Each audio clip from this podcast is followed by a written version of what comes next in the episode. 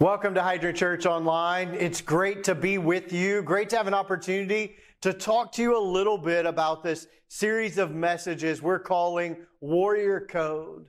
That, that as we go through this summer, we are unpacking these various lines and principles of the Warrior Code. What it, what it takes to live in true peace. What it takes to live with peace within and to create peace around us. That the heart of this is the realization that when we look around our world, we see fear because there is fear within us. We look around our world and we see pain and we see turmoil and we see loss and we see anger and chaos because those are the things within our souls. That if we want to see peace in our marriages, if we want to see peace in our families, if we want to see peace in our neighborhoods and in our cities and in our state and in our world, it begins as we find peace within. That it begins as we initiate a battle for peace within. It's a battle that every human being fights. Every one of us is in a battle for peace within our souls. We are fighting to find peace within so that we can be a part of the solution that brings peace to the world around us, that brings peace to our homes, and that produces a joy and brings about this dream of God described in the words and in the life and in the actions of Jesus. Now, as we come to this fifth part, this fifth line in the warrior code, it is one of the most difficult, but yet one of the most important concepts within this whole series. Today, I want to talk about how a warrior owns defeat. A warrior owns defeat. Now, I, I recognize right from the start that, that this feels a little backward, right? It feels like a, a little counterintuitive. Nobody likes the idea of losing. Nobody likes the idea of failing or being defeated. If you wanted to start a line of clothing or, or, or, start, or design a new t-shirt, you're, you're not going to put the word defeated across the chest. Nobody wants to wear that shirt. Nobody wants a, a shirt or a hat that says failure or underachiever. That's not what we want to understand ourselves to be. It's not going to sell. We don't like the idea of failure. In fact, I think that most of us are unprepared to fail. And when it happens, we're caught off guard because to many of us, failure feels like an illusion. It feels like something that might happen to someone else, but it's not a part of our story. It's not a part of our lives. We run into it and it hits us in a way that the few of us are prepared for. And, and so we, we have a tendency to blame others. And when we, we're forced to a place where we can no longer even do that, it brings about a crisis. When we, when we are hit with failure, we start to wonder whose fault it is. We start to wonder what could have been done. We start to, to wonder if we're really who we thought we were, if we really are as good as we thought we were. We, we start to ask questions and deal with these toxic thoughts of, of shame, of never being good enough. We deal with ideas of, of who do we think we are to have tried that, and, and we shrink back. It can be even harder for people of faith when they fail. We, we struggle to wonder if, if God exists, then why did He let me go through this? Why did He let me fail? Why did this happen? Am I a failure? Because if God didn't fail me, then I must have failed. And if I'm a failure, what's going on? And I think one of the, the huge keys to beginning to navigate life's up and downs, to begin to, to fight the battle for peace within, is learning to take ownership and responsibility for your own life. It's the ability to take ownership and responsibility for our lives. Now, we this can be hard. It can be hard for Christians because we we like to say odd things. Like maybe one day we'll we'll we'll publish a book out of Hydrant, just the things Christians like to say. And right near the top of that list would be God's got this. God's got this. If God wants it to happen, it'll happen. If God doesn't want it to happen, then I'll fail. God's got this. And we kind of do this spiritual cartwheel to abdicate our responsibility to live into the potential that He's put within us, to use the gifts and strength and abilities and opportunities that He gives us. And we just say something like, well, God's got this, or God's will be done. Well, maybe God wanted it done, and maybe He put the gifts and skills in you and the opportunity in front of you, and you failed. I know I have. I may be failing right now. Failure is hard to come to terms with. And so we, we tend to play this game of spiritual hot potato with God, and we toss the responsibility at Him and say, Hey, you got this. And He says, Wait, wait, no, I created this for you. You've got this. And nobody ends up having it. Let's go to Scripture to kind of see where this begins. We're going to go all the way back to the very beginning into how we were created in Genesis chapter 1. If you turn in your Bibles or, or use your, your iPhone or whatever to, to be able to look up Genesis chapter 1, we're going to be at Genesis chapter 1, verse 26. And there we find these words. Then God said, Let us make mankind in our image in our likeness, so that they may rule over the fish in the sea and the birds in the sky, over the livestock and all the wild animals, and over all the creatures that move along the ground. So God created mankind in his own image. In the image of God, he created them, male and female, he created them. This mankind, it means humankind. This, this, this identity of who we are together, male and female. Verse 28 God blessed them, and he said to them, Be fruitful and increase in number, fill the earth and subdue it. Rule over the fish in the sea and the birds in the sky and over every living creature that moves on the ground. We see right here from the very beginning, God takes this creation, everything that He's made, and He gives it to humanity. He gives it to us. And He says, This is yours. Take responsibility for it, subdue it, rule over it. Take this wild thing and, and bring about civilization. Bring about communities, bring about a life shared, develop the resources of this planet, but take care of it. This is yours. It's this really bold move that we see in the story of creation, right here in Genesis chapter 1, that God takes this wonderful, beautiful, good thing that He made and He gives it to humanity. He trusts humanity to rule over it and subdue it, to bring out the best. It's why we see that even the ground is cursed when Adam and Eve sin. It's because we have responsibility for this. We pollute the earth, we pollute the rivers, we pollute the woods. We have failed to, to take care of this planet because there is a pollutedness in our hearts and in our minds, and there are lies that have told us that, that this is not our responsibility. And so we kick it down the road and we fail to take care of the air and the water and the earth, the very thing that God trusted to us. In fact, we as human beings are the most dangerous animals on the planet.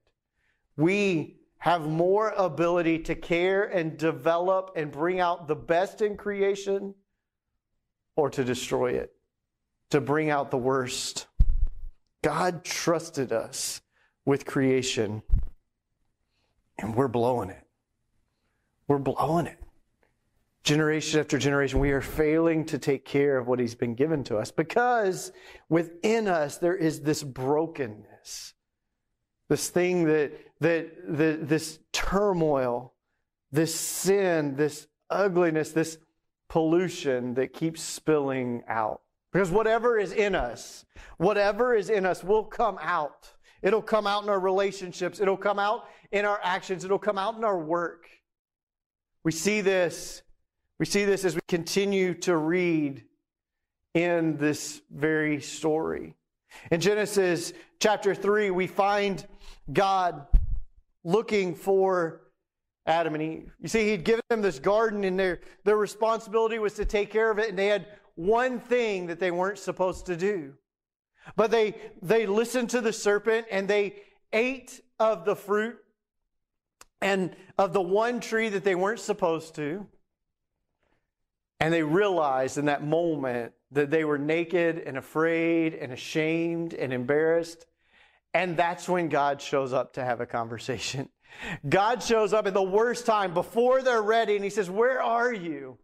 God has a tendency to do that. He wants to have a talk with me before I'm ready. When I am just right there in my shame moment, right there in my fear, right there in the midst of my mistake, He's there. He shows up ready to talk. I'm like, not yet, not yet. And that's what He does to Adam and Eve. He says, Where are you? What's going on?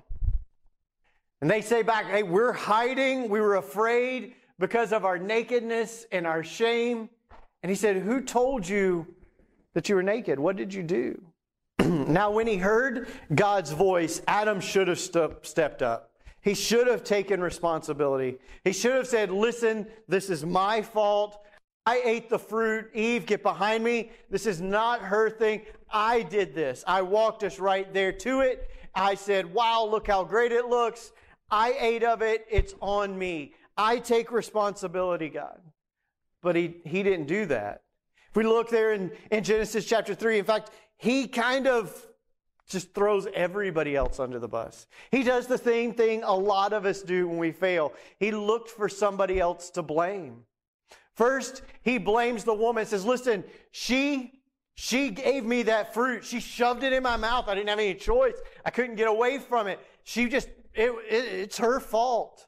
And really, God, if we think about it, it's kind of your fault too because you gave me the woman. It's your fault. And there he kind of says there's three players in this scenario, God. There is you and the woman and me. And if anybody deserves to be blamed right here, it's the woman and, and you. I'm, I'm innocent. It was, it was just given to me. It's not my fault. The truth is, men have been doing this ever since. In our families, we don't take responsibility. We blame someone else. We blame someone else for our problems, our, our failures at work, our struggles to step up, and we're, we're always looking for someone else to blame. And what should have happened next is that the woman stepped up and said, Adam didn't take responsibility, but, but I am. Yes, I took the fruit. Yes, I ate it. Yes, I gave it to him. This is my fault. I messed up. I take responsibility. But that's not what she does either. In fact, she kind of looks at, imagine her looking at Adam and just kind of like, man, I can't, I can't blame him. He just blamed me. So what do I do? I know the serpent. I will, I'll blame the, the serpent. I'll blame that, that snake who lied to me. I mean, it is a snake after all. I wonder what else it would have told you. But he, he, she just blames. And that's what a lot of us do.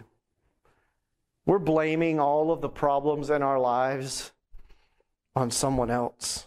We have this pattern of blaming others for our lives. We blame our parents who failed us. We blame a person who, who said they would love us forever and then didn't. We blame our boss. We blame someone else for hurting us. And we, we allow that as a pattern that defines our life. In fact, there are people who don't believe in God who blame God for their lives. Just like Adam. Like, right? Like, so they, they'll say, listen, I can't believe in God because of all the things that have happened to me. I, so who do you blame for all those things? If you don't believe in God, then it's not God's responsibility. Right. That makes sense. Well, if it's not God's responsibility, isn't it possible there's a God? No, no, no. We blame God. We don't even believe in Him. There, there are all kinds of ways that we're looking to blame other people. Now, the hard part of this is that for some of us, it's real. There are people who have hurt us, betrayed us, let us down, done unspeakable things to us, and we blame them. And we have enough evidence to keep the blaming going. But can I, can I speak a blunt and direct truth to you? Can I speak a truth that can change your life forever? Even if it's not your fault, you have responsibility. Even if it's not your fault, you have responsibility. You have the ability to respond. You have the ability to choose what you are going to do with what happened to you and how you are going to live the life you've been given from that moment forward. Not that it doesn't ever affect you, not that it denies the hurt or the wound, but that you have the ability to respond.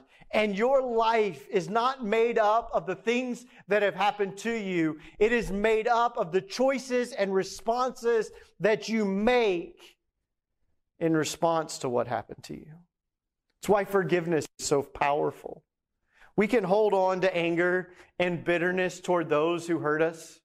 But really, what we're doing is we are chaining ourselves to that moment and that person for the rest of our lives. We are allowing what they did at that moment, at that time, to affect us forever. We carry it with us in our thoughts, in our actions every day.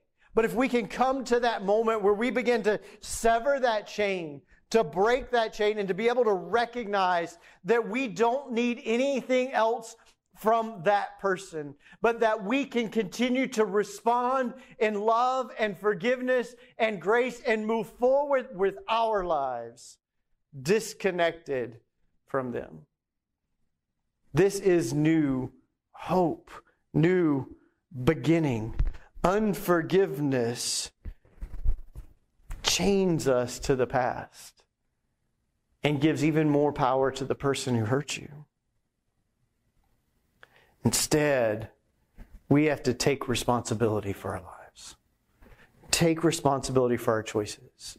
Take responsibility for our opportunities and move forward. Move forward accepting responsibility for your life, it gives you the power to change your life. It's what it means to be created in the image of God. You have the power within you to respond. Whatever happens, whatever happened, whatever's going on in your life, there is within you the power to create a different life, to rethink, to reimagine, to dream again, and to act on those dreams and imaginations and new thinkings, that you don't remain trapped by what happened to you. You have the choice, the power within you to take responsibility, to step up and battle against the lies, to battle against the wounds, to battle against those things that have robbed you of your peace, that have robbed you of your hope, that have robbed you of your confidence, that have robbed you of your ability, that have robbed you of your joy.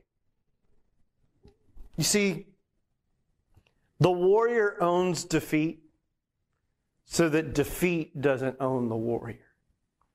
The warrior owns defeat so that defeat doesn't own the warrior. You see, if you don't feel failure, if you don't fear failure, you'll work, you'll risk, you'll take an opportunity. The, the strange thing is that the person who doesn't believe they can fail is the person who never takes a chance, who never takes a risk, who never steps into a situation in which they might fail. And so they never discover all that they were created to be, all that is possible. But for those who are able to own defeat, who are able to own a moment of failure, who are able to take responsibility and continue to move forward, are those who are able to risk and to become and to develop. So we either own the defeat or the defeats own us. You have been created by God with power, with strengths, with gifts to fight, to fight for peace within, to fight for becoming all that you were created to be, for living into the opportunities that you've been given, for doing the good works that were created before time for you to do. But we have to own our failures too. Otherwise, they own us. When we begin to own our failures, God can do a work in us. He can transform us. He can create something new in us. 1 John chapter 1 verse 9 says that he is faithful and just. If we confess our sins, that he forgives us that He is able to transform us and begin to make us new when we own our reality, when we own our truth, when we own our failures, when we own our defeat, when we own our sin, we're able to move forward. We're able to move forward. It's what God is describing describing to Cain in Genesis chapter 4. Cain and Abel, maybe you've heard of them, the first, the first one to take human life in history. Cain and Abel are given instructions for worship, and, and, and Abel brings a sacrifice that is pleasing to God, and Cain doesn't. and, and Cain gets angry and he hurts his brother. Before it happens, God kind of sees what's happening in Cain, and he says to him in Genesis chapter 4, in Genesis chapter 4, verse 6, we read these words Then the Lord said to Cain, Why are you angry? Why is your face downcast? If you do what is right, will you not be accepted? But if you do not do what is right, sin is crouching at your door. It desires to have you. It desires to have you, to consume you to own you, but you must rule over it.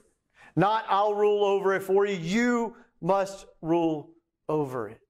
We must take mastery over our lives. We must begin to, to take charge of our lives, take responsibility for our lives, take responsibility for our choices, for the things that we say and the things that we do so that we can begin to allow God to forgive and transform us. The good news is that we don't fight this battle alone. Really, we can't fight this battle alone. In 1 Corinthians chapter 1 verse 22, the apostle Paul writes these words to the church. He says, "Now it is God who makes both us and you stand firm in Christ. He anointed us he set his seal of ownership on us, and he put his spirit in our hearts as a deposit guaranteeing what is to come. He puts his spirit in us when we trust him, when we submit to him, when we come to God. He puts his spirit within us, giving us the strength to battle and take rule over the sin that would desire to consume us, that would desire to destroy us. But we don't, we don't really want that. We don't really want to go all in with God like that. We don't want to really trust Him with our lives and, and His way and His truth. Instead, we just want His blessings. And we, we talk about it all the time. We quote scriptures about God being with us and God taking care of us and, and God's got this kind of stuff. All the while, we're ignoring His purpose. All the while, we're ignoring his principles.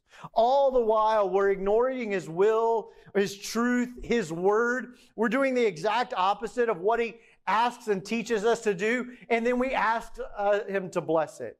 We ask Him to bless that relationship that we never should have been in. We ask Him to bless that job where we know we're not being truthful and honest and operating with integrity.